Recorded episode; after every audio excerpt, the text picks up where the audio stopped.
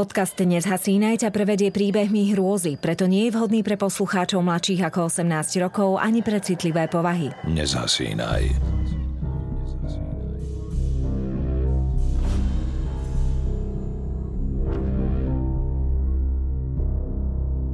Ak ste si nás zapli, tak potom ste jednoznačným fanúšikom podcastu Nezhasínaj. V štúdiu Rádia Express dnes vítam dvoch hostí, ktorí majú k podcastu rovnako blízko ako ja.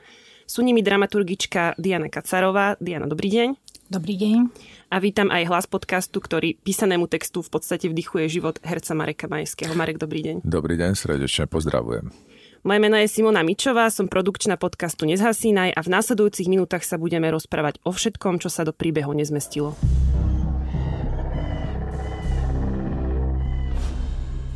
Máme za sebou prvú desiatku tém. Musím povedať, že sme predstavili naozaj pestré spektrum záhadných udalostí, javov a bytostí. No aby sme sa komunikačne trošku zahriali, predsa len majstrom slova ste tu hlavne Vymarek, mm-hmm. tak som si na úvod pripravila pár otázok, ktoré sa týkajú všeobecne podcastu Nezhasínaj a možno uvedú aj prvoposluchačov jemne do obrazu. Takže taký icebreaker na úvod je, zhasínate alebo nie? Tým, že ja som vyrastal ešte, priznám sa, v období, teda v minulom tisícročí, ešte v období socializmu, u nás, keď bol, tak ja si pamätám, že ako iskrička a pionier, tak dokonca v triede som mal takú funkciu, že hliadka slnečného lúča sa to volalo. A to bol ten, čo z triedy tak odchádzal a musel skontrolovať uh, lavice, či je tabula zotretá, dokonca či je povypínané svetlo, tak toto mi hneď napadlo, keď hovoríte, či zasínam, nezasínam, tak to som zasínal ešte ako dieťa, ako povinne v triede, ako školák. No a čo sa týka domova, tak tým, že mám dve malé e, céry doma, ktoré nemajú problém, teda nezhasína, že je všetko rozsvietené u nás, tak ja som ten, čo zhasína. Vždy, a keď oni už spia, tak všade chodím aj lampičky, oni samozrejme zaspávajú pri svetle, sa boja trošku. Tými predsa jedna 7-ročná, druhá 11-ročná, tak trošku sú také, že s bohatou fantáziou, takže musím mať zapnuté lampy, tak ja im musím to na večer potom vypnúť. Takže v súvislosti s touto témou to stále u vás funguje, že nezhasínate do určitého momentu. Do určitého momentu a potom zhasínam, áno. Diana, a vy ste ako na tom? No, ja to mám podobne ako Marek, že ja som ešte e, husakové dieťa. To znamená, že zhasínam, pretože šetrím elektrínou, ale áno, áno. to presne, to máme ako to domu všetci, že výchova, ale priznám sa, že pri písaní niektorých tých príbehov pre nezhasínané podcast som aj nezhasínala. Ja by som iba z mojej skúsenosti povedala, že teraz som sa presťahovala do nového bytu a nie sú tam ani rolety na oknách hmm. a keď zhasnem, tak mám s tým veľký problém a sem tam ostane, tak myslí, že to bude nejaký domový škriatok alebo duch alebo niečo no, podobné. Domový škriatok ešte ako tak. Ale...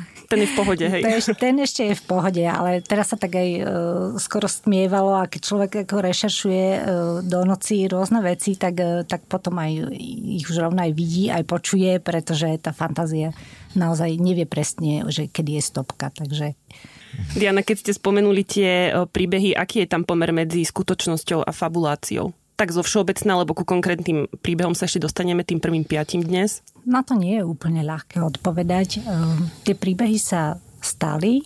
Otázka je, že ako sa stali pretože každý z tých príbehov má viacero postav a každá z tých postav má svoju vlastnú interpretáciu toho, ako sa to stalo. Nedá sa povedať úplne nejaká objektívna pravda toho, čo sa stalo v tých príbehoch, ale my si vždy ako autori a autorky vyberáme tú rozprávačskú perspektívu tak, aby to bolo vlastne čo najviac mysteriózne a niekedy ani nie je možné nejak exaktne pomenovať, že čo sa naozaj vlastne stalo. Čiže na tie percenta by som to nevedela úplne rozdeliť. Možno keď prídeme e, potom k tým príbehom e, individuálne, tak sa môžeme porozprávať o tom, kde bola e, aká časť fabulácie a čo vychádzalo z nejakých reálnych historických zdrojov. Marek, vás by som sa chcela opýtať, vy ste stvárili teda už desiatky filmových divadelných postav. Ako sa vám možno načítavajú scenere Nezhasínaj? Keďže často ten obsah je aj s veľmi výrazným sexuálnym podtonom. E, sú tam opisované naozaj tie scény úplne do posledných detailov, či už tých vražd, zmiznutí alebo týrania tých jednotlivých obetí.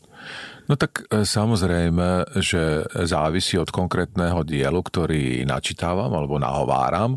Niektoré sú naozaj že veľmi teda tvrdé a veľmi ako teda pôsobia až naturalisticky a násilne. A ďalšia vec je v rámci aj interpretácie vystihnúť niekedy ten rozmer, čo sa týka nejakého dialógu, e, keď človek interpretuje nejaké postavy a keď je ich tam viacej, že predsa len hlasovo ich trošku rozlíšiť a tú dramatičnosť svojím spôsobom interpretovať. No ale keďže sa bavíme o podcaste Nezhasínaj a skôr s takým hororovým až pod tónom samozrejme, tak e, veľakrát sa snažím teda naozaj to počiarknúť ten strach, o ktorom sa tu samozrejme bavíme, že aby to naozaj trošku bolo cítiť a zatiaľ mám ten výstup od veľa teda poslucháčov, keď som sa rozprával, že to funguje v podstate v rámci tej interpretácie, že, že tá fantázia sa tomu poslucháčovi rozbieha a keď počúvajú teda ten text, že im to funguje. My sme si ako autorky niekedy aj tak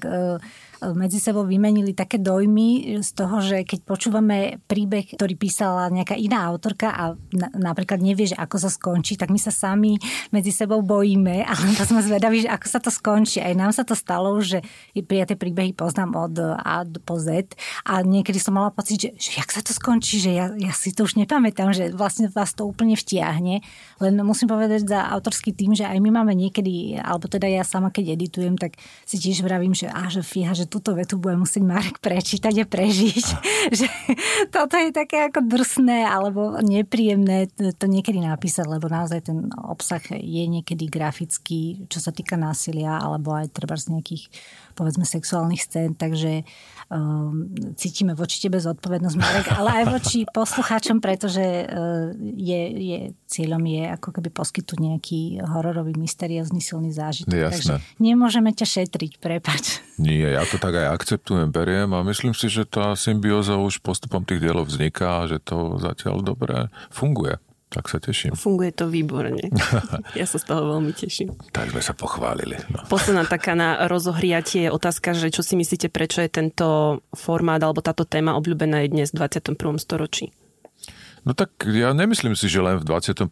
storočí, ja myslím vo všeobecnosti, že ľudia sa boja, teda radi boja, mm-hmm. že radi majú strach a hlavne ja si myslím, že výnimočnosť ako keby poslucháckého zážitku pri počúvaní horového príbehu je v tom, že človek si vytvára vo fantázii vlastný príbeh alebo ten vlastný film, že e, nie je to pasívny príjem nejakého zážitku, ale naozaj, že samozrejme, že pri tej interpretácii človek musí byť opatrený, to si stále hovorím, že aby človek neponúkal absolútne konkrétnu ako keby interpretáciu, ale nechával priestor aj tomu poslucháčovi, aby si vytvoril vlastný príbeh. Ale teda vrátim sa k pôvodnej otázke. Myslím si, že strach je absolútne základný pojem ako človeka, ktorý stále teda v živote prežívame v rôznych formách a v tomto podcaste. Myslím si, že je úžasné to, že to vychádza aj z pôvodných nejakých prameňov a legend a histórie a ľudia to majú radi, lebo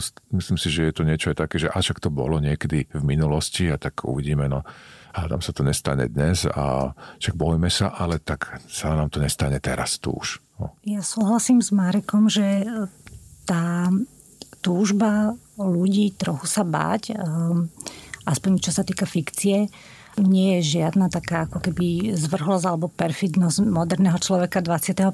storočia. To fungovalo stále. Si spomeňme, niekoľko generácií dozadu sa ľudia na dedinách stretávali na priatkách, na driapačkách a popri tom, ako sedeli pri stole, tak vlastne vždy tam bol nejaký deduško, nejaká dobrá rozprávačka dedinská, ktorá rozprávala práve tieto memoráty, práve tieto poverové predstavy. Celý večer to počúvali, tieto strašidelné historky, čo sa komu stalo, akej susede, aká bosorka došla, čo urobila a potom e, popri tom niečo pojedli, popili a potom keď e, odchádzali proste v tej neelektrifikovanej temnej dedine domov z, z tých driapačiek, tak sa im aj čosi postávalo samozrejme cestou domov, pretože keď celý večer sa rozprávate o duchoch a škriatkoch a útopcoch a výlach, tak samozrejme, že aj nejakého stretnete. Takže to, tento žáner, vlastne oni nemali podcasty, nemali Netflix, nemali seriály, to znamená, že si museli rozprávať tie príbehy sami a tá, takéto šteklenie v bruchu pri strachu môže byť aj pre ľudí e, veľmi príjemné. Je to asi niečo úplne prírodzené pre nás existuje aj taký žáner, ktorý sa volá, možno sa o tom budeme rozprávať aj neskôr, murder ballad, ktorý je z anglicky hovoriaceho prostredia, alebo teda balada o vraždení, alebo vrahovi, alebo o zločine. A v podstate je to niečo podobné, ako teraz e, poznáme veľmi populárny fenomén e, true crime podcastov, že si ľudia vlastne rozprávali, spievali si, to sú vlastne narratívne, narratívne piesne, spievali si o, o nejakej o strašnom zločine. Väčšinou je tam ako obeď mladá, nevinná žena. Je tam vrah, ktorý bol nakoniec dolapený, alebo dokonca duch tej obete ho, vy, ho ako keby vypatral, alebo duch tej obete to potom odhalil tú vraždu a v slovenskom folklore máme napríklad žltú ľaliu, čo, čo je de facto tiež veľmi známa vlastne klasická literárna balada, ktorá tiež je vlastne hororová. Takže um, toto nie je naozaj nejaký fenomén moderného človeka. No, tak ale keď sa už iba vrátime k Slovensku, k dobšinského ľudovým rozprávkam, no však tie sú absolútne hororové. Keď si ich čítam niekedy deťom a takto, takto sa sám bojím niekedy. Však to sú také naturalizmy a také šialenosti sa tam dejú, že a človek ja som tiež na tie rozprávky začala pozerať úplne inak. Mm. Oni sú ešte v tej literárnej úprave, ktorú teraz ako keby čítavame deťom, sú ešte trošku zjemnené, ale pôvodne pravdepodobne boli ešte, ešte viac grafické, čo sa týka násilného obsahu. Aj, aj, aj tie poverové predstavy, keď ich hľadáme, a, tak e, v, v nejakých historických zdrojoch alebo antropologických e, zdrojoch, tak až človeka prekvapí, akú neuveriteľnú e, fantáziu mali naši predkovia a možno, možno to prijali prijali aj ako keby prírodzenejšie. Tá smrť bola možno trochu viac súčasť e, života. Presne Absolutne tak. tak. Áno, jasné, áno. jasné. Takže predkovia, ďakujeme za to, že dnes máme podkaz Nezhasina. Vlkolak z Bedburgu Každé ráno ľudia s napätím čakajú, či sa znova rozoznie umieráčik. Sused pozerá krivo po susedovi a jedinou návštevou je kňaz, ktorý rad radom požehnáva príbytky všetkých katolíkov. Po nedelnej omši si ľudia šepkajú ochranné modlitby a príbehy o vlkolakoch, ktorí sužujú celú Európu.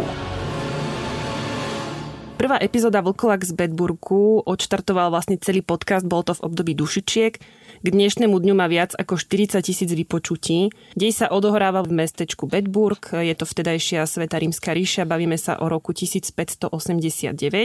Je to súčasné západné Nemecko kúsok od Kolína. A v popredí stojí skupinka detí, je tu chlapec Elias, ktorý je svetkom teda zmiznutí a vražd. Celkovo tento vlkolak z Bedburgu mal zabiť a zožrať 14 detí, dve tehotné ženy a jedno celé stádo. No a v podstate očami tohto chlapca Eliasa sa dostávame do kontaktu s týmto príbehom. Takou výraznejšou postavou je tu ešte Peter Štumf. To je obvidený vlkolak, ktorého potom mučia, je priviazaný ku kolesu, lamú mu tam kosti, stiahujú ho z kože a tak ďalej. Takže opäť celkom farbisto popísaný vlastne celý ten proces, že ako sa riešili tieto stretnutia s niečím, čo ľudia nevedeli vysvetliť a ako sa tam opäť prepájal ten folklór. Moja prvá otázka je, opäť na odľahčenie, existujú také pomyselné dva týmy na svete, tým upíry a tým vlkolaci, že do ktorého sa radíte vy? Ak ste sa nad tým nezamýšľali, skúste sa zamyslieť, čo je vám možno sympatickejšie. No, priznám sa, že nad týmto som sa nikdy zatiaľ nezamýšľal, ale je pravda tá, že čo sa týka tejto témy, tak eh, si pamätám, že prvý film na túto tému som videl, čo ma tak očaril, bol Kopolov Dracula, vlastne ešte s Vinonou Ryder. To si pamätám v Brajslave v takom kine ešte ako študent som videl dávno a očaril ma ako toto, tak ja by som sa skôr k tomu Drakulovi ako keby tak prikláňal, že to mi príde taká a najver, najvýraznejšia ako keby postava z tohto prostredia. A mňa, priznám sa, tak trošku odbočím, fascinujú tiež tie štatistiky, že koľko zjedol detí, koľko ľudí, koľko, ja neviem, zvierat, ale takto, že e, jak prichádzame k číslam, lebo žijeme, e, žijeme, mám pocit, že vo všeobecnosti v dobe, že keď ľudia milujú štatistiky, keď e, sa vždycky, ja neviem, pri nakrúcení nejakého filmu alebo nejakého rozu vždycky vypočítava a, a koľko sa na, pri tom to nakrúcanie spotrebovalo, ja neviem, misiek, alebo koľko si jedlo, koľko hercov bolo, koľko komparzu a všetko to tak, tak keď to človek počuje zrazu, že štatistiku, že koľko bolo zabitých detí, koľko tento vlkolák zožral, toto je, tak je to strašne také až tak by som povedal, až s nadhľadom, až ironické, alebo také, také, také úsmevné pre mňa, ale teda vrátim sa naspäť Dracula. Skrátke u mňa. Ešte kým vy, Diana, prídete k odpovedi, aby som len doplnila, že tie čísla nie sú vymyslené, ale teda, že ten príbeh je založený na príklade nemeckého pamfletu, ktorý našiel e, okultista Montek Summers v roku 1920. Takže nenašla som si to len tak niekde, ale odrazili sme sa opäť od nejakého zápisu. No a Diana, vy teda ako? Ja som určite tým upír. Vy ako psíčkarka. Ja som psíčkarka, ja som v týme vlkoláky jediná. Tak, dobre, tak e, keby sme sa tu začali byť teraz e, v trojke, tak e, tým upír asi vyhrá. Porazili by ste ma. A, áno, ja som tiež vyrastala na, na klasickom romane Brama Stokera, Stoker, ktorý je vynikajúci. Áno, áno. Myslím, že Upír je pre mňa zaujímavejšia postava, ale te, keď sa bavíme o Volkolákovi, Petrovi Štumpfovi, tak toto bol samozrejme úplne iný príbeh, úplne iná liga, pretože ide o vlastne historický záznam tohto inkvizičného procesu a tie štatistiky, o ktorých ste hovorili, sú vlastne naozaj vlastne štatistiky, oni potrebovali v tom inkvizičnom procese exaktne pomenovať, za čo ho odsúdili, alebo k čomu sa priznal, takže im to samozrejme pomohlo e, vypočítať e, presne, koľko bolo tých obetí. Ale treba povedať to, čo sa napríklad asi nie úplne dostalo do toho príbehu, keď sme sa bavili o tom, že nakoľko je to fabulácia. Tento príbeh je naozaj, e, má podklad v histórii v tých 20. E, rokoch, nielen v anglosaskom prostredí. Bol veľmi populárny okultizmus, alebo teda to to bola taká ako keby spoločenská hra. Bolo to veľmi módne v stredných a vyšších vrstvách. To boli také tie e, špiristické seance, keď sa poschádzali ľudia, aj proste bolo tam aj nejaká tancovačka, aj sa trošku zabávali a rozprávali sa klebety a popri tom ešte ako vrchol toho večierku bol to, že si teda sadli k stoliku a vyvolávali duchov a e, tento Montage Summers, ktorého sme spomínali, tak on práve na tomto profitoval, na tejto vlne, ktorá bola v, v tom čase v, vo Veľkej Británii a hľadal, zaoberal sa demonológiou a hľadal rôzne takéto e, zaujímavé historky. A našiel napríklad aj tento, e, tento pamflet nemecký, ktorý ale už je preložený do angličtiny to znamená, že nie je to úplne pôvodný nemecký text. Ten, ktorý sme aj my našli, on je zdigitalizovaný, to znamená, že dá sa do neho nahliadnúť vlastne už rozpráva ako keby post o inkvizičnom procese s Petrom Štumfom a post vlastne hovorí o tom, tento pamflet, ako prebiehal ten inkvizičný proces a k čomu všetkému sa priznal. Takže čo sa naozaj stalo, to nevieme, pretože my vieme iba to, k čomu sa Peter Štump priznal a ako vieme tie postupy vyšetrovacie v 16. storočí neboli e, veľmi presné. Nie, nehľadal, e, nehľadal sa tam ako keby výnik e, nejakými odlačkami prstov alebo DNA skúškou. Vlastne na, na tých múčidlách ten človek priznal nie len to, čo spravil, ale aj to, čo od neho potrebovali oni počuť. Ale keď sa bavíme o tom, že čo, čo, čo tvrdí pamflet, čo sa stalo, tak vtedy ešte nepoznal jazyk taký výraz ako sériový vrah. Nie je vylúčené, že Peter Štúb bol sériový vrah, ale ne, nevieme to povedať vôbec istotou. Tá, tá dedinka Bedburg bola terorizovaná čímsi, alebo utrpela veľké straty e, počas veľmi dlhého obdobia, až 25 rokov.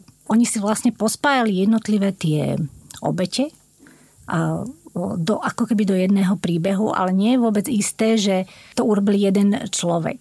Tam bola Kolinská vojna, im mizli deti v tej dedinke, niekto im kantril dobytok a zmizlo tam aj niekoľko tehotných žien ktoré boli vlastne zavraždené brutálnym spôsobom a e, pre tých dedinčanov nebolo úplne jasné, či tým páchateľom je zviera alebo človek. Oni sa už potom hrozne báli, lebo 25 rokov vlastne nevedeli s tým nejakým spôsobom ako keby bojovať. Nakoniec to došlo do toho, že oni niekoho obvinili. Ale e, napríklad zaujímavé je, že Peter Štum nie je ani reálne meno.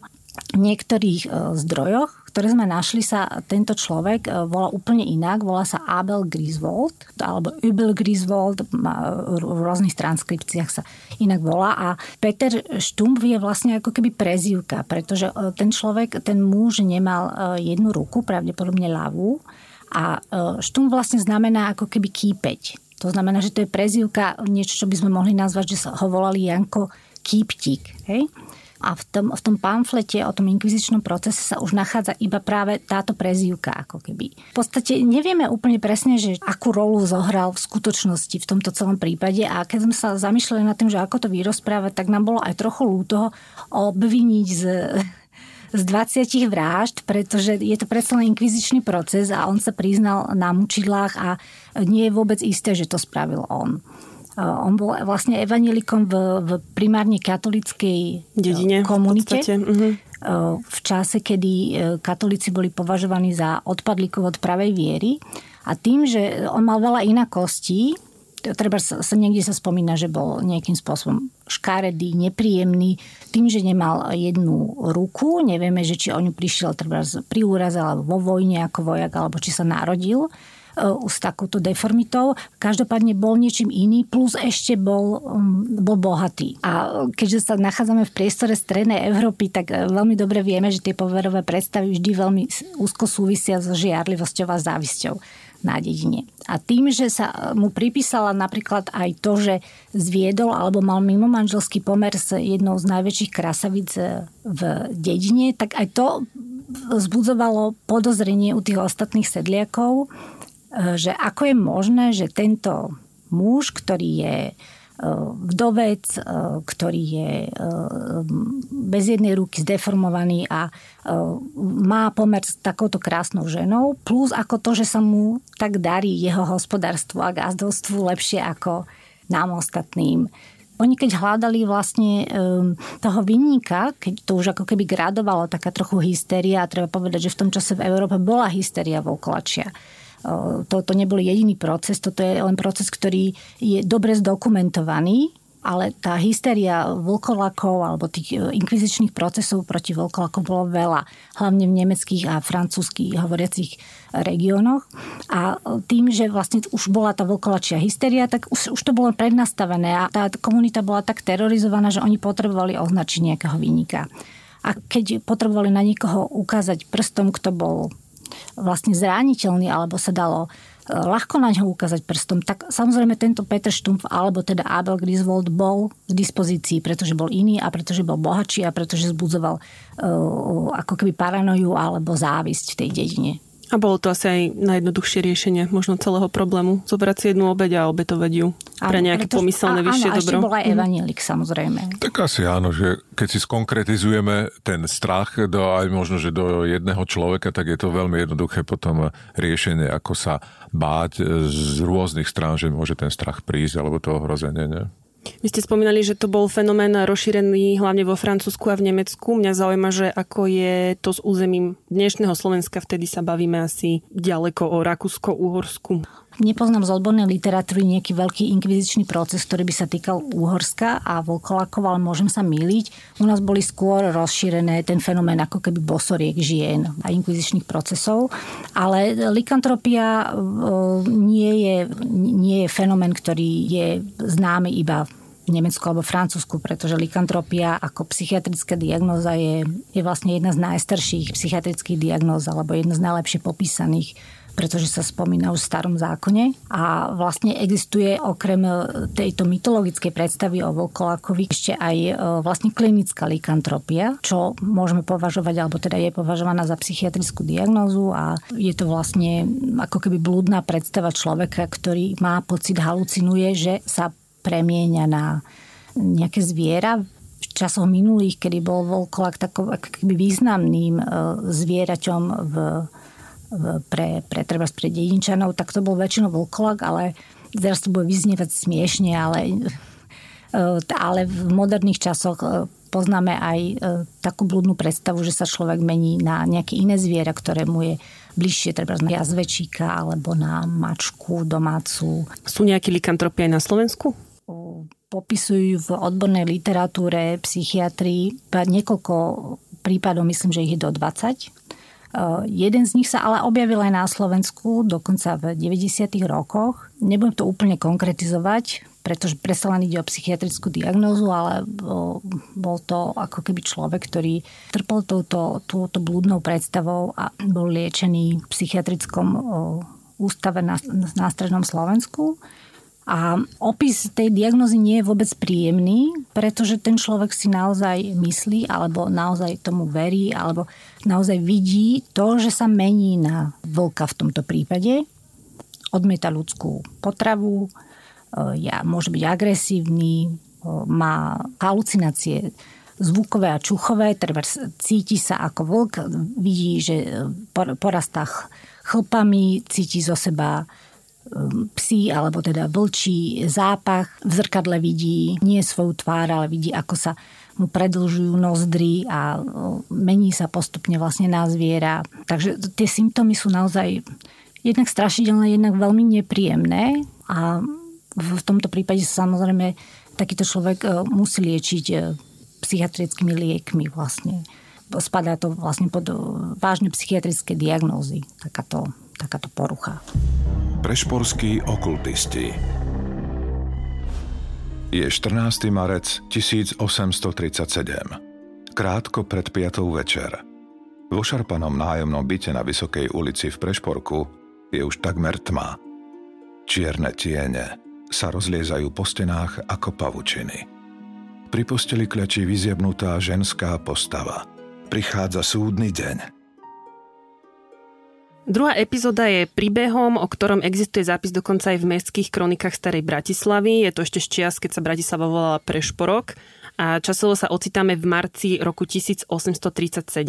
Tento zápis hovorí o zemetrasení, kedy najviac bol zasiahnutý Blumentala okolie, ale otrasy bolo cítiť až vo Viedni a Linci.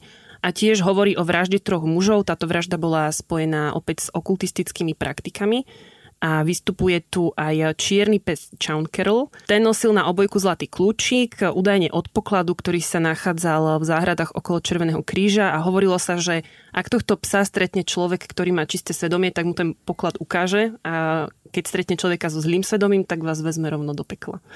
Tak neviem, či by ste chceli stretnúť takéhoto psa inak by ma zaujímalo, že či ty, Marek, ako Prešporák a Bratislavčan, že či, či si poznal tento... No práve, že nie. Mňa to práve, že veľmi prekvapilo, že v podstate, že existuje takáto historická súvislosť aj z nášho prostredia, že takáto legenda vlastne, alebo v podstate, že sa, je to zaznamenané, že niečo takéto sa udialo tak v našom prostredí, takže som sa prichytil pri tom, že koľko v podstate existuje možno v takýchto historických prameňov e, vlastne zaznamenaných takýchto rôznych príbehov a že aké to úžasné v podstate, že na jednej strane sprostredkovávame ako keby dramatický, strašidelný príbeh, ale na druhej naozaj, že legendy, ktoré sa zakladajú na nejakých súvisloch, o ktorých sme ani nevedeli, ale hlavne, že to odtiaľ z Bratislavy, tak to som ani vlastne netušil, absolútne.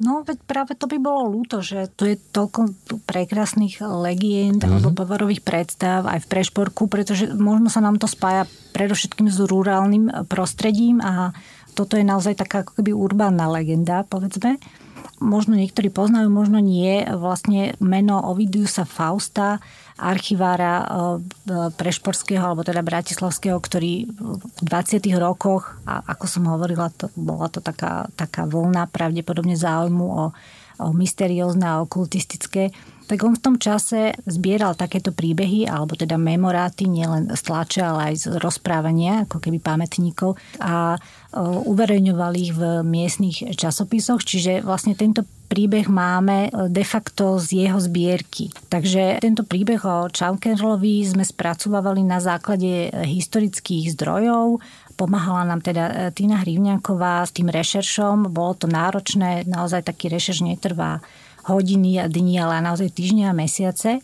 E, pretože aj všetky tie postavy, ktoré tam sú, e, sú vlastne reálne aj s menami. To znamená Krištof Power alebo Šaricer, lekár Endlicher. To sú všetko reálni, reálni ľudia, ktorí žili a ktorí naozaj tento konkrétny prípad záhadného umrtia Halvigovcov aj vyšetrovali alebo teda obhliadali mŕtvoly. Čerpali sme naozaj z, z, z autentických historických zdrojov.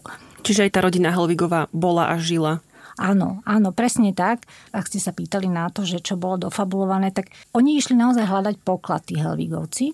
To vieme. Teda nenašli ho ten poklad podľa všetkého, ako keby zomreli v nejakou záhadnou smrťou. Čo sme si dofabulovali, bolo to, že sa nám zdalo, ako pre autorky a autorov literárne, e, sme nevedeli nájsť tú motiváciu, prečo išli hľadať poklad teraz a tu a zdalo sa nám, že možno nie sú úplne sympatickí tým, že sa snažia len tak obohatiť E, pomocou nejakého okultistického rituálu a z toho dôvodu sme vlastne e, e, hľadali nejakú motiváciu ľudskú a zaujímavú pre nich a našli sme, že vlastne tento Helvig mal dvoch synov a paradoxne na ten okultistický rituál si zobral so sebou toho mladšieho, a ten starší Jakub, ktorého sme našli aj v, mátrikách mesta, sa nezúčastnil toho okultistického rituálu. Nevedeli sme, kde bol, ale sme si domysleli, že v marci v Prešporku mohol chytiť nejakú pliagu a mohol ochorieť a pokiaľ tá rodina mala finančné problémy, tak možno to bola pre nás zaujímavá motivácia, ktorú sme doplnili vlastne Helvigovcom, že on vlastne ako keby sa snaží obohatiť pomocou okultistického rituálu a nájdením pokladu, ale že to robí ako dobrý otec preto, aby zachránil život svojho syna, na ktorého liečbu nemá dostatočné finančné prostriedky.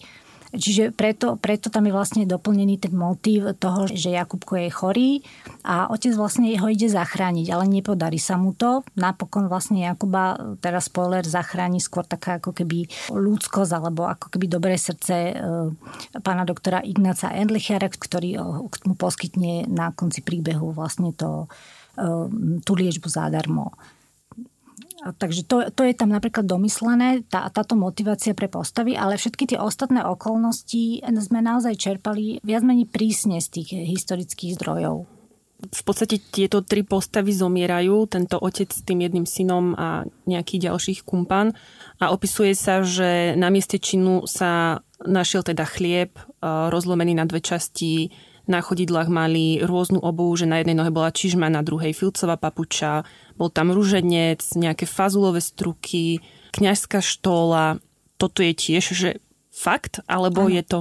Áno, všetky tieto, všetko toto bolo e, veľmi presne popísané. Aj ten rituál bol viac menej veľmi dobre popísaný v tých historických zdrojoch. Okrem toho treba povedať, že oni e, si ten rituál nevymysleli ako keby priamo na mieste. Pravdepodobne, s najväčšou pravdepodobnosťou kopírovali podobný okultistický rituál, hľadanie pokladu, ktorý sa stal v tom jene, ktorý tam spomíname, v tom nemeckom meste, kde študenti e, takisto sa snažili vyvolať ducha, ktorý by im označil miesto, kde je poklad a takisto čerpali z, z určitej knihy jezuitského kňaza, ktorá popisovala spôsob, aký, ako vyvolať nečistého a pomocou neho ten poklad získať. Keďže tí študenti Viene takisto dopadli zle, proste bolo tam úmrtie, oni sa a pravdepodobne sa udusili. Tento prípad bol veľmi široko medializovaný v tedajšej e, Európe. Alebo, a dostal sa pravdepodobne z nemeckej tlače až možno do prešporskej, alebo nejakým iným spôsobom sa dostal tento prípad až k Helvigovcom a oni vlastne sa nepoučili a zopakovali ten rituál a dopadli e, takmer rovnako, alebo teda takisto zomreli pri tom vyvolávaní toho nečistého. E, je tam ten rozdiel, že v sa nevyvolával Čaunker, tam sa vyvolávala nejaká biela pani vo Vinohradoch, kde sa znášala, označovala miesto, kde by mal ten poklad byť zakopaný. A v tomto prípade oni vyvolávali toho vlastne Čaunkerla, alebo teda nečistého, ktorý im to mal označiť. A ešte zaujímavé je, že toho Čaukenrla, tento démon, že odkiaľ je vlastne, kde je zdroj tohto, tohto mena, tak to sme sa úplne nedopátrali, ale e, existuje zbierka ľudových piesní u Hlandova, v ktorej sú práve tie narratívne piesne, tie narratívne balady o vraždách a existuje aj takáto ľudová balada o vražde dievčaťa, ktorá sa volá akože Metchenmorder a práve on vraj počul spievať túto baladu v v nejakej, v nejakej krčme v, v, v Karlovej vsi. Bola to pieseň o troch jazdcoch, kde traja jazdci e, alebo rytieri za, zabili nejaké dievča, nejakú dceru nejakej hostinskej a rozrezali ju na tri časti. A jeden jazdec povedal, že jednu jej časť toho tela odniesie do Ríma, aby sa jej ubohá duša dostala do neba druhý rytier alebo jazdec povedal, že pôjde s tou časťou toho tela do Mariazel na putnické miesto, aby spasili jej ubohú dušu a ten tretí rytier prehlásil, že počka na mieste, kým si po neho príde Chaunker. A on vraj práve tento, tento zberateľ ľudových piesní e, počul túto pieseň v, v, od tej spevačky v Karlovej vsi. A odtiaľ vieme, že takýto démon, alebo v tej, v tej demonológii prešporskej sa takýto démon e, vyskytoval. A takto to sa to pravdepodobne možno dozvedeli aj Helvigovci a preto ho potom vyvolávali, lebo on mal ako keby označiť to miesto toho pokladu. E, zaujímavé je potom, že tá kniha, z ktorej oni čerpali tie evokácie nečistého, pravdepodobne na tom mieste naozaj bola, ešte ju spomína aj Ovidius Faust, že teda všetky tie rekvizity od náleze tých mŕtvol e, boli odnesené do mestského e, archívu, ale nenašli sa, nie sú tam momentálne, takže už sme sa k tej knihe nemohli dopatrať, ale vedeli sme približne, že asi ako prebiehal ten e, rituál a ten sme tam vlastne viac menej opísali. Napadlo mi, Marek, že či sa pôjdete prejsť na Machnač v okolí Červeného kríža. No viete, čo ja zhodou okolností, to je úplná náhoda, e, tam vám raz za čas takou partiou dlhoročnou hrávať futbal takže sa tam vyskytujem občas, tak dúfam, že to mi teraz nebude na základe tohto, čo sa tu rozpráva, evokovať aj pri tom športovaní, že, že nebudem hrať fotbal, ale sa budem stále nejako v stihu máme obzerať, alebo sa prichytím. No dúfam, pri... že pri zápase neuvidíte toho čierneho no, psa veď práve, veď práve teraz, jak sa o tom bavíme, že a teraz ma nejako spoluhráči teraz nebudú teda kolegovci nejako napádať, že sa nevenujem športu, ale že som nejaký zvláštny, nejaký čudný, takže budem sa možno snažiť sa to vedome nejako vyselektovať pri tom športe. To pôjde. Ale určite. No iba, určite. iba e, ľudí, hriešných ľudí, on stiahuje so sebou ten childcare, takže nemáš sa čoho báť. Dúfam, dúfam, dúfam, áno, áno. A Sme ja. na tom určite dobre. Kikimora Niekde ju volajú Mára alebo Mora. V noci za tebou prichádza a vysáva z teba život – prestaneš byť ostražitý, lebo máš pocit, že ti neobližuje. Zvykneš si. A potom... Elžbieta sa prežehná. Koniec. Tretia epizóda podcastu Nezhasínaj má názov Kikimora. Ide teda o nejakú spánkovú paralýzu, alebo teda nám je to známe ako spánková paralýza. Ja sa priznam, že sa mi to už stalo raz taký ten pocit, že, že spíte, máte veľmi živý sen a uvedomujete si, že snívate, ale neviete sa ani nadýchnuť, ani zobudiť, len sa zrazu prelaknete, prudko posadíte a potom sa ubezpečujete, že ste doma v posteli a, a všetko je v poriadku. Neviem, akú máte s týmto skúsenosť vy osobne? Tak e, ja sa priznám, že párkrát sa mi ako keby stalo, ale možno to bolo skôr v takých mládežnických letách, že keď som absolvoval skôr také tie poobednejšie spánky, lebo človek tak tvrdo zaspal a potom sa má pocit, že sa chce už zobudiť a vlastne sa nedokáže e, dostať z toho sna a potom aj zrazu ako keby e, vstane, ale zrazu sa prichytí pri tom, že sa mu to stále sníva, alebo že je niečím ako keby tlačený, viazaný, tak je to taký pocit takej bezmocnosti. Veľakrát e, si, si spomínam na to, že to bolo skôr také, skôr takú úzkosť som mal z toho, ale poslednom čase si nespomínam, že by ho niečo takéto prenasledovalo, vďaka Bohu teda našťastie. Áno, aj v tomto príbehu niečo podobné dialo tej eh, hlavnej postave eh, Lucii. Odohrávalo sa to najskôr na internátoch v Minskej doline v Bratislave, potom sa tam eh, Lucia presúva na Oravu okraj dedinky Vitanova, kde žije vlastne jej babka a ocitáme sa v lete v roku 1996 Otázka možno na vás, eh, Diana, že či je Lucia reálna postava, alebo len postava so zmeneným menom, alebo je ten dej iba tak nejak akože prispôsobený celej tej myšlienke tejto nočnici, alebo nočnej more, alebo Mara, ako ju volajú aj ľudia na dedinách? Tento príbeh je vystavaný na základe nejakej reálnej skúsenosti o mladej ženy, ktorej sa toto stalo, ale samozrejme to meno je zmenené aj treba tá škola, ktorú študuje, je, je zmenená, aby sme teda neprezrazali príliš veľa. To, čo povedal Marek, je presné, že ono sa to stáva, pokiaľ teraz vieme, už, už z pozície nejakej exaktnej vedy, že tá spánková paralýza môže e, obťažovať e, treba z ľudí, ktorí majú veľký stres, majú zlú spánkovú hygienu, môže byť do toho zapletený treba z alkohol, čiže môže sa to stať mladým ľuďom a práve tejto Lucii sa to stalo v, práve v, v čase skúškovom, kedy e, mladá žena na internáte, e, skúškové obdobie, alkohol, e, nevyspatosť, problémy, ona sa vlastne rozišla tesne pred tým, než začne príbeh.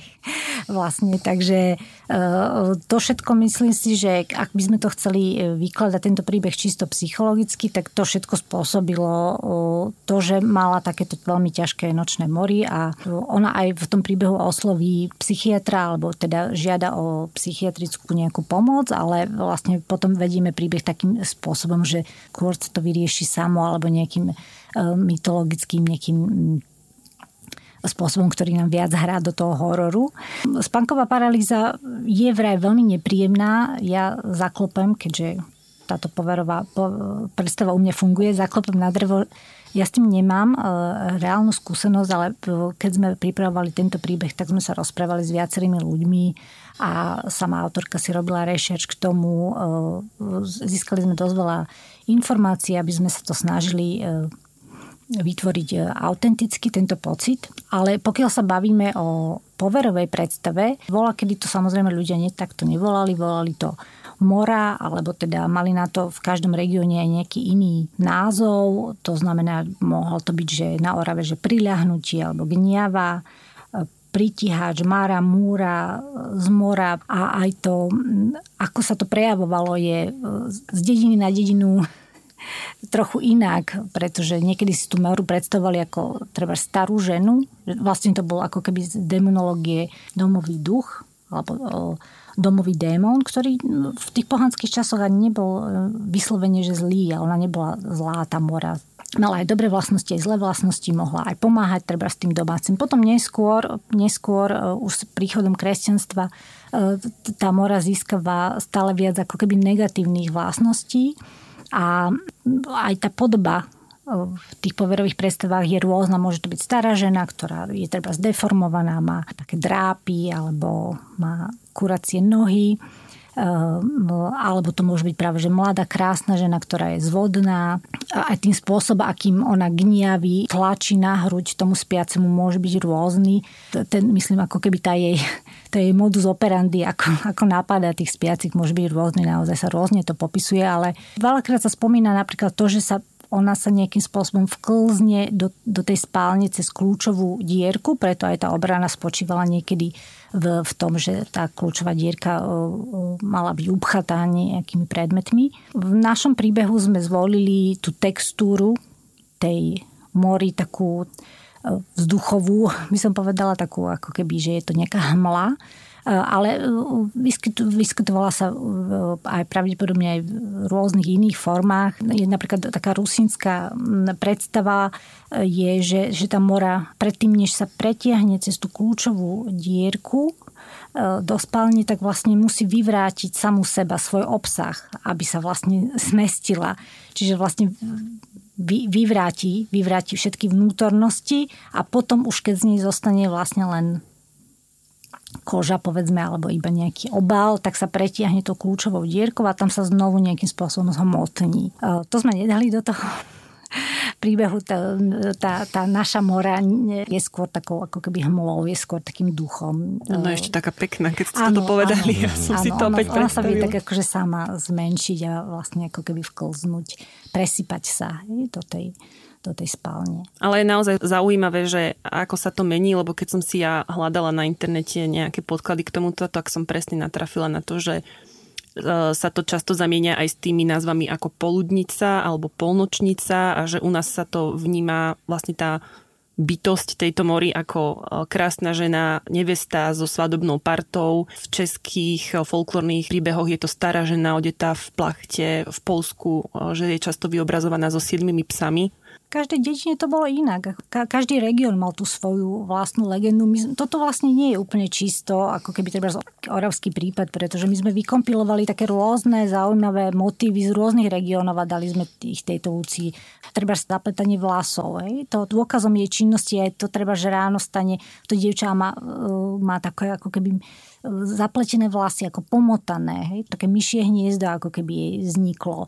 Pretože Mora sa niekedy spájala s vretenom, s vretenom že, áno, presne mm. tak, že, že vlastne ona, to, to bol jej tak, taká rekvizita, to vreteno, hej, takže to, tento motiv sme tam dali, ale v nie, niektorých poverových predstavách sa zobrazuje tá Mora ako, ako treba živý človek, hej, že treba bol nejaký milostný trojuholník, neúspešný na dedine a dievča. Poznám taký jeden memorát, myslím, zo 60 rokov, kedy vlastne opustil chlapec dievča, ona sa cítila veľmi ukrivdená, mladý muž išiel na vojnu a ona vlastne sa stala pre neho morou. To znamená, že sa zjavovala jemu v noci a trápila ho, gniavila ho pretože ona ho vlastne gniavila a takým spôsobom mu vyčítala, že ju opustil. E, gniavila ho vlastne nahá a rajtovala na ňom ako na koni eh, v noci, čo je tiež taká veľmi bežná predstava, že tá sukuba alebo mora ako keby ide utrápiť toho mladého muža aj práve tým, že ho premení na konia a celú noc vlastne na ňom rajtuje po, po okolí. A ten chlapec potom, keď ráno stal, tak on vlastne nebol odpočinutý na výkon tej vojenskej služby, eh, pretože vlastne celú noc premenený... Mal inú službu, hej. To no, mal odmenu za život. Áno, áno, áno. Celú noc premenený na konia vlastne ako keby cválal. Mm-hmm. A bolo ťažké samozrejme tým nadriadeným vysvetliť, že že teda tá jeho bývalá priateľka vlastne prichádza e, každú noc a, a trápi ho a až mu to dokonca museli alebo zaintervenovalo do toho tých ostatných chlapcov na tej e, izbe, ktorí mu to aj dosvedčili, že ju naozaj e, videli E, zjaviť sa v noci a teda museli byť vytvorené potom urobené nejaké rituály pomocou e, človeka, ktorý vedel ako na to, aby ho zbavil. Rituály na to, ako odohnať bývalú. Áno, v podstate áno. Takže aby mohol vlastne ráno vstať odpočinutý, pretože ona mu to ako keby nedovolila. Dnes tomu hovoríme podľa mňa, že je to nočná mora, že sa ten mhm. človek trápi psychicky vtedy na to nemali takýto psychiatrický, e, psychologický jazyk, takže to pomenovali to ako kikimora, mora, priľahnutie, gniavenie. Vyháňač diabla Rituály exorcizmu sú fyzicky namáhavé a niektoré trvajú aj 4 hodiny. Celé telo jej pokrývajú modriny, pretože naráža z celej sily do stien. Jej zranenia sú vykladané ako stigmaty, Kristové rany. Štvrtá epizóda podcastu Nezhasiné má názov Vyhaňač diabla. Za mňa je to asi najkomplexnejší príbeh v rámci tejto prvej peťky. Aby som to približila, celý dej sa odohráva v bavorskom mestečku Klingenberg v Nemecku ktoré leží 67 km od Frankfurtu a bavíme sa o roku 1978. Príbeh je založený teda na skutočnej udalosti. Všetko sa dialo dievčaťu menom Anna Elizabeth Michel, ktorá zomrela ako 23-ročná. Potom, čo jej dušu posadli šiesti démoni, figurovali tam mená ako Hitler, Lucifer či Judáš a ona zomrela po poslednom 67. exorcistickom procese, ktorý ju zabil. Ten príbeh sme to aj tak v tom podcaste reprezentovali, aj potom v tých popiskoch so súvisiacimi článkami bol v podstate prelomový, lebo potom vlastne v roku 1000 999 Jan Pavol II prijal regule, na základe ktorých sa teda exorcistické úkony mohli vykonávať už iba na psychicky spôsobilých osobách a z hrobu tohto dievčaťa sa stalo medzičasom putnické miesto. Ako sa vám spracovával tento príbeh, Diana?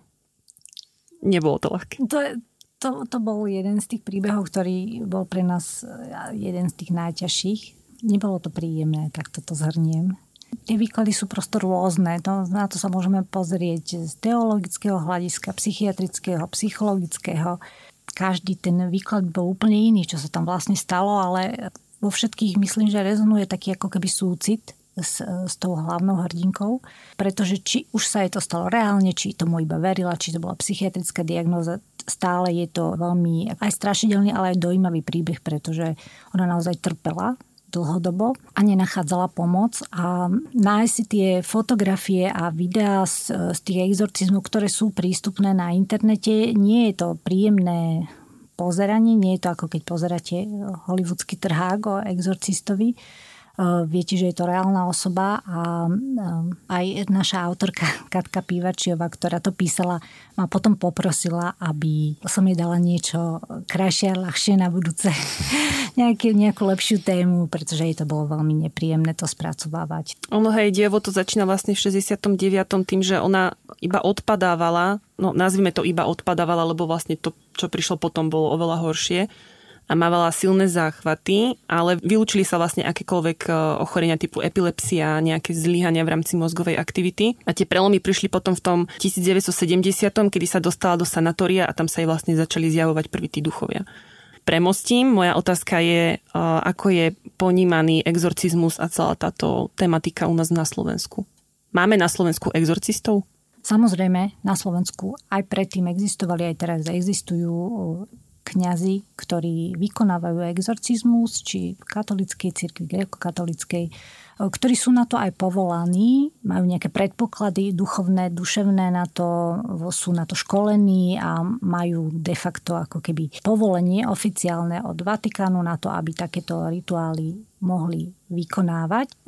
Možno to znie ako zo stredoveku, ale nie, nie je to tak. Ako naozaj jedna vec je ako keby sú ľudia, ktorí majú problémy treba v dome s niečím, čo by sme mohli nazvať poltergeist, alebo majú, majú pocit, že ten dom nie je v poriadku, že im tam straší, alebo že ich tam niekto máta, tak aj v takomto prípade sa môžu vykonávať exorcistické rituály e, vlastne nejakého, alebo posvetenie toho príbytku, alebo vymetanie niečoho zlého z toho príbytku. Ale e, e, druhá vec je, pokiaľ ten človek samotný má takýto ako keby problém e, vážny, má pocit, že e, môže byť posadnutý alebo že má nejaký takýto problém, tak môže samozrejme požiadať kňaza, aby ho skontaktoval s povolaným kňazom, ktorý, ktorý má právo vykonávať takýto rituál, ale momentálne, pokiaľ viem, je to tak, že e, aby to mohla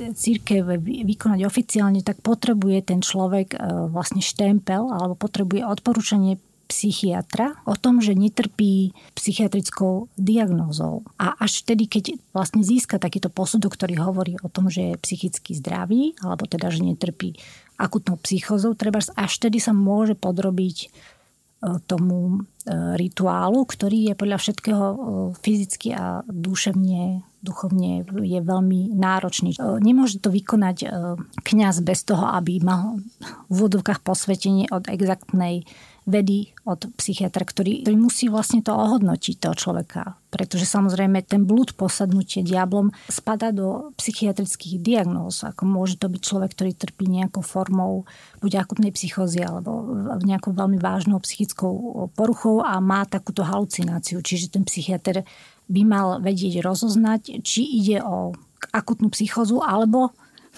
alebo naozaj ten, uh-huh, uh-huh. Ja som čítala, alebo teda som našla v niektorých možno etnografických materiáloch, že sa vlastne takéto veci diali aj na dedinách, aj, do, aj dokonca počas socializmu, aj keď komunisti mali pocit, že teda vymietli, že teda všetky poveria, že sú to teda, je to nejaký prežitok náboženský, tak dialo sa to a to treba nerobievali kňazi, ktorí boli povolaní v, v 60., 40., 50. rokoch boli povolaní alebo mali ten štempel z, z Vatikánu, ale robili to treba aj miestni kňazi. Poznám aj prípad, alebo dočítala som sa v tej odbornej literatúre o príbehoch, kedy treba ako keby žena mala pocit, že celoživotne je zviazaná s nejakým nečistým duchom a poprosila svojho e, kňaza už ku koncu života, aby z nej vymietol, e, aby teda sa nedostala do pekla, aby, aby teda bola čistá ku koncu života aspoň, že prebehol ten e, rituál priamo v kaplnke v dedine za pomoc nejakých dedinských mužov, ktorý, ktorých si vybral ten kňaž, ktorí to znesú a e, vlastne ten rituál a nesmeli povedať, čo sa tam dialo. Samozrejme, že sa vždy dostane aspoň zo pár vecí von, že čo sa tam dialo, čiže hovorilo sa treba o tom, že e, tam boli nejaké zvieratá, ktoré z nej vyšli. Častokrát sa spomína v, v tom rurálnom prostredí, čo som si všimla alebo čo som počúvala, treba to, že počas toho rituálu ten človek vyvráti rôzne nejedlé predmety, treba skov, klince a tak ďalej. Zvieratá rôzne žaby, jašteričky a tak ďalej. Takže taká je poverová predstava treba o tom, ako prebiehali tie exotistické rituály v začiatku 20. storočia, treba na dedine. Ja som počula o prípadoch, teda, kedy ten človek podľa všetkých psychiatrických kritérií bol úplne e, normálny, ale napriek tomu sa mu stávali určité veci, ktoré ktoré patrili možno do nejakého metrixu nadprirodzená a vlastne si tým nevedeli rady. A potom možno naozaj pomôže tá staré spôsoby. Ale tie staré spôsoby, ako ste teraz načrtli, ja si pamätám aj z detstva, aj keď sme sa stiahovali, som mala 10 na dom, tak viem, že dom nám napríklad vysvetcovali Viem, že často, čo sme sa rozprávali na túto tému, mávajú presne, že krížiky nad vchodovými dverami, tiež, že to má akože brániť vstupu týchto zlých nejakých síl, takže... Áno, treba taký veľmi, taká najrozšírenejšie, ten taký rituál na odohlanie nejakého zlého je vlastne tá uhlíková voda alebo uhľová voda, ktorá sa robí hlavne deťom a, a pri, proti úreku, proti, proti porobeniu, proti zlým očiam. Hej? Tak mm-hmm. to, to, to myslím si, že napríklad to, túto skúsenosť mám. Ja som bola od detstva citlivá na na úrek, ako sa hovorí, že sa na mne, ale to sa nemusí pozrieť v zlom ten človek, on sa môže pozrieť práve že aj v dobrom, hej, keď ja som bola na to stále citlivá ako dieťa, aj teraz som na to niekedy citlivá, aj sa mi to stalo, ak mám povedať z vlastnej skúsenosti asi pred pár rokmi, že som sa tak veľmi štedro som sa zvítala s, s veľmi starým známym, alebo starou známou, nebudem to konkretizovať a skončila som ten večer na pohotovosti z úplne ako keby zvláštnych ako keby príčin. E, nemyslím si, že ma niekto uriekol, e, pretože to chcel. Podľa mňa to bolo tým takým ako takým, takou radosťou, po zvítaní po rokoch a, a potom sa používajú na to teda rôzne veci, na to, na to odrobenie. Tá uhlíková voda je taká najznámejšia, alebo deťom Červené obliekali, náramky vlastne. Červené náramky, červené. obliekali sa deťom na, naopak košielky, alebo ja poznám ešte, že dáte 5 lyžičiek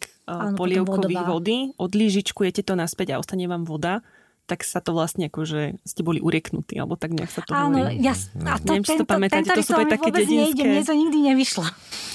sa s tou vodou. A potom ešte čistec sa používa. Myslím, Áno, že Marika sa teraz nechytá. A, absolútne. Ja, ja, Tento klub. ja vás s otvorenými ústami počúvam teraz a, a som fascinovaný. A, a odtiaľ to odídem dnes a začnem sa okolo seba asi otáčať, obzerať a neviem. Začínam, Červený náramok. Čistiť, áno, zač, začnem hulikovou vodou a dneska ešte... A... Dúfam, že dneska nejdete hrať ten futbal, lebo... Nie, nie, dnes nie. Dnes. Dlhý prokop. Zrazu ten dlhý zacítil Barboru. Nechal svinu tak a vrhol sa na ňu. Roztrhol jej šaty Pritisol sa jej na prsi a cucal z nich mlieko, ktoré ešte stále mala. Chcela mu zutekať, ale kade bežala, tade blúdila. Hral sa s ňou a trápil ju. Raz sa premenil na konár na zemi, aby ju potkol. Druhý raz sa jej postavil do cesty ako peň. Až ju nakoniec vytiahol hore na jeden veľký dub. Posledná piatá epizóda má názov Dlhý prokop. Dej sa odohráva v robotníckej kolónii Polomec v roku 1925. Hovoríme o prvorepublikovom Československu a vystupuje tu teda postava Hedvigy. Je to učiteľka v miestnej materskej škole, športovo založená, emancipovaná a je tu taký protiklad Vilma, mladá mamička, vždy vyfintená, ktorá sa venuje hlavne teda Synčekovi.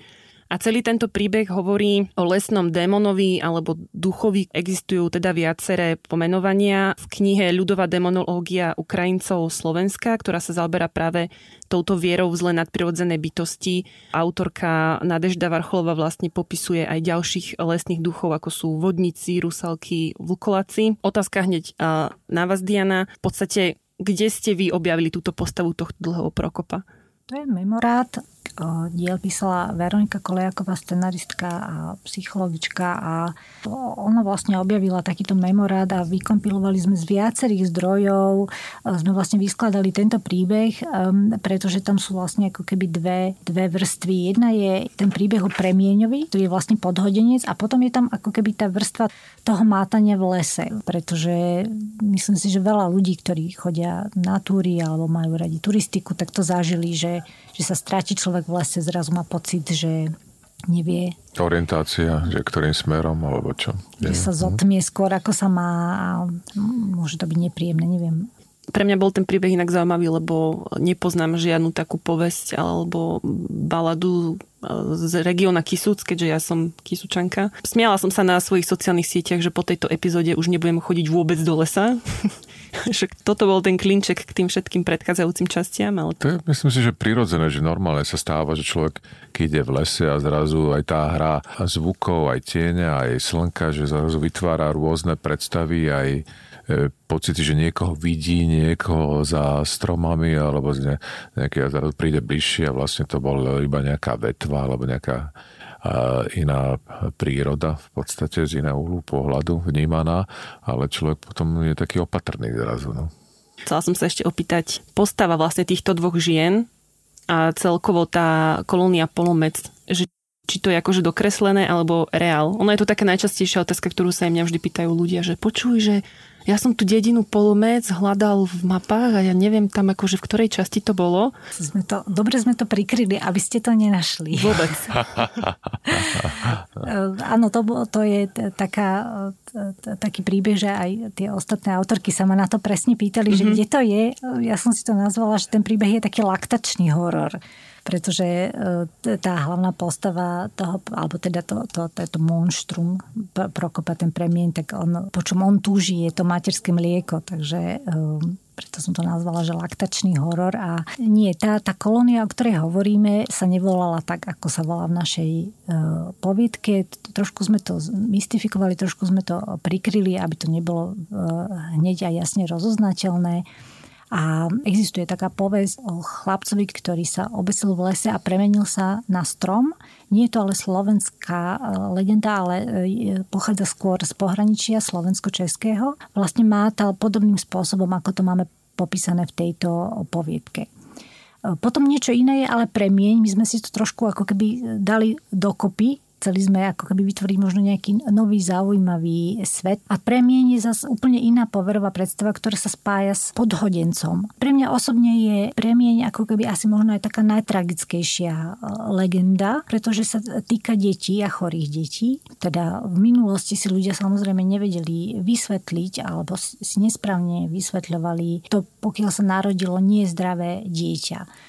To znamená, že e, pokiaľ to dieťa treba zaostávalo v mentálnom vývoji alebo bolo nejakým iným spôsobom treba postihnuté fyzicky, tak oni, si, oni nechápali, že to môže byť treba náhoda, e, zlá náhoda alebo, alebo, alebo genetické zaťaženie, ale vysvetľovali si to magicky.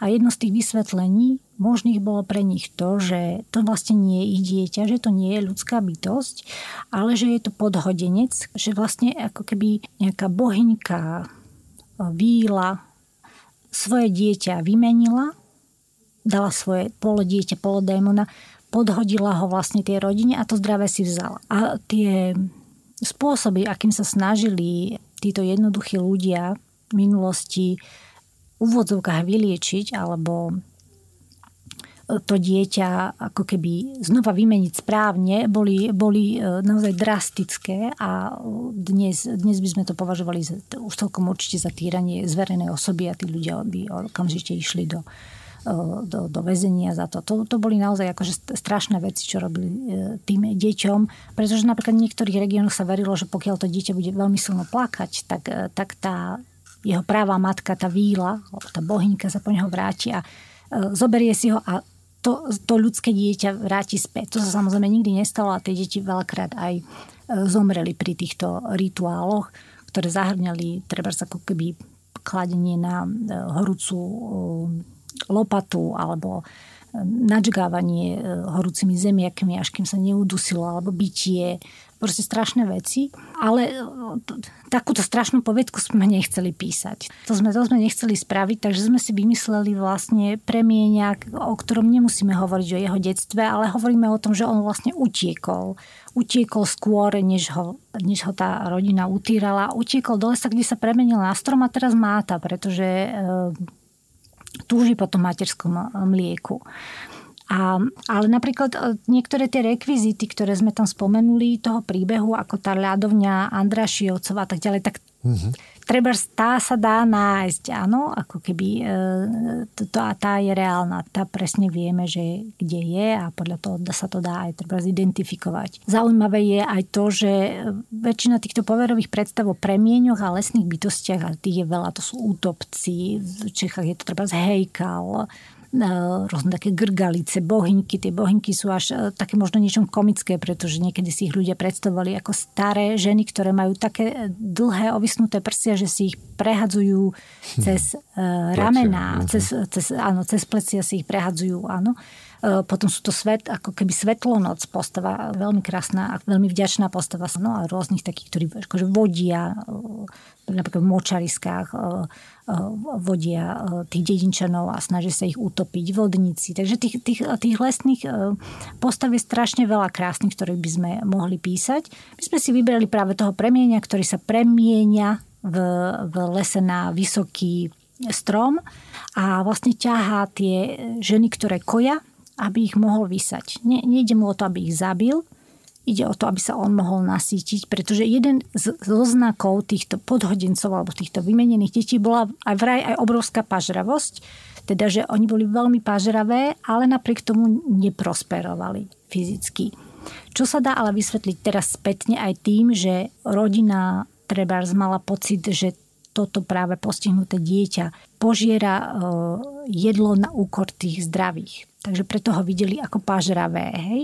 E, veľmi podobná predstava e, zaujímavé je, sa nachádza treba nielen u nás v Strednej Európe, ale napríklad v Írsku. To je vlastne príbeh, o ktorom sa budeme možno baviť na budúce. To je príbeh Bridget Cleary, kde je tiež existuje tento fenomén v Írsku e, vlastne ako keby podhodencov, alebo tam sa to volá, tam sa to volá že changeling. To znamená, že výhľad tiež vymení, ale nemusí vymeniť iba dieťa, ale môže vymeniť aj staršiu osobu treba. A zaujímavé je, že vlastne Írsko aj Slovensko prechádzali Eh, niečom aj podobným vývojom, treba aj ako keby boli to chudobné krajiny. Takže tí, tí, tí domáci, hrozné povedané si niekedy potrebovali nejakým spôsobom odôvodniť to, prečo sa kruto povedané snažia zbaviť e, niektorých členov domácnosti, ktorí im neprinášali užitok. užitok v podstate. Áno, pretože tí deti boli niekedy aj, aj robotníci tej dediny, teda tej rodiny, e, očakávalo sa od nich, že budú pomáhať v domácnosti, budú pomáhať v, na, na poli a to, to, to chore dieťa im nemohlo pomáhať, samozrejme. Naopak vyžadovalo si viac starostlivosti alebo starý človek. Takže možno aj z toho vznikla takáto úplne ako keby strašná krutá poverová predstava o tom, že pokiaľ sa tá e, e, rodina snažila zbaviť takéhoto úvodzovka zbytočného, najslabšieho článku tej rodiny, tak vlastne si povedali, že to nie je on, ale to už je niekto, kto je vymenený a potom ho tým rituálom toho vymietania veľakrát aj zavraždili alebo teda zabili. Čiže asi opäť jeden z dôvodov, ako si ospravedliť nejaký ohavný čin. Podobne ako to bolo aj v príbehu toho vlkolaka. Dobre, ja si myslím, že sme dospeli úspešne k záveru. K ďalším príbehom sa vrátime teda v ďalšej epizóde. Ja vám veľmi pekne ďakujem za to, že ste prišli a že teda dali sme tomuto podcastu nový rozmer. Marek, vám ďakujem predovšetkým za čas a za ochotu byť ďakujem našim Ďakujem s radosťou. Bolo to pre mňa veľký zážitok počúvať Dianku tu nás také a som sa podozvedal kopec nových vecí, takže začínam sa čoraz viac báť. Ďakujeme, Marek, to bolo moje, bol môj cieľ. Cieľ, scenáre sa píšu. Áno, áno. Ďalšie epizódy budú. Čo skoro. Už čo skoro. Nezasínajte. Nezasínaj.